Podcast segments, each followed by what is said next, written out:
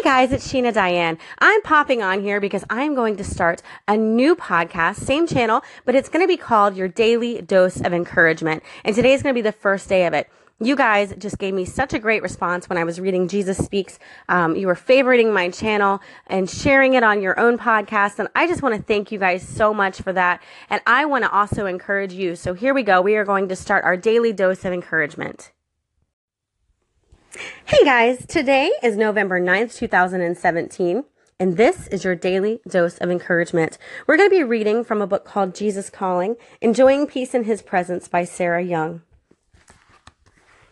Sit quietly with me, letting all your fears and worries bubble up to the surface of your consciousness.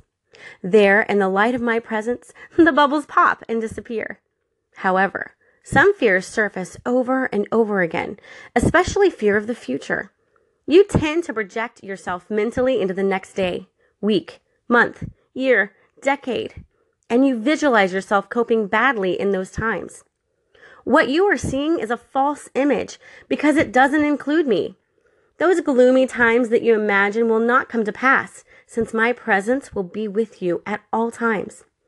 When a future oriented worry assails you, capture it and disarm it by suffusing the light of my presence into the mental image. Say to yourself, Jesus will be with me then and there. With his help, I can cope. Then come home to the present moment where you can enjoy peace in my presence. Luke 12, 22 through 26, Deuteronomy 30, 31, verse 6, and 2 Corinthians 10, 5. There you go, guys. There is your daily dose of encouragement. And I definitely needed that today because there is a lot of things going on in my mind. And it just really helps center me when I read this Jesus Calling book. Kind of helps me realize that I'm not in this alone. I do have someone's help. I do have guidance and I do have love around me, even when I feel like I don't.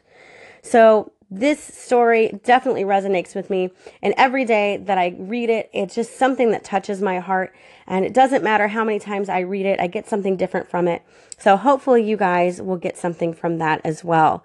And I do hope that this daily dose of encouragement will help you through your day and help you get focused. And if you haven't gotten the book Jesus Calling, I highly recommend it. Or you can just stay tuned and listen to me read it every day.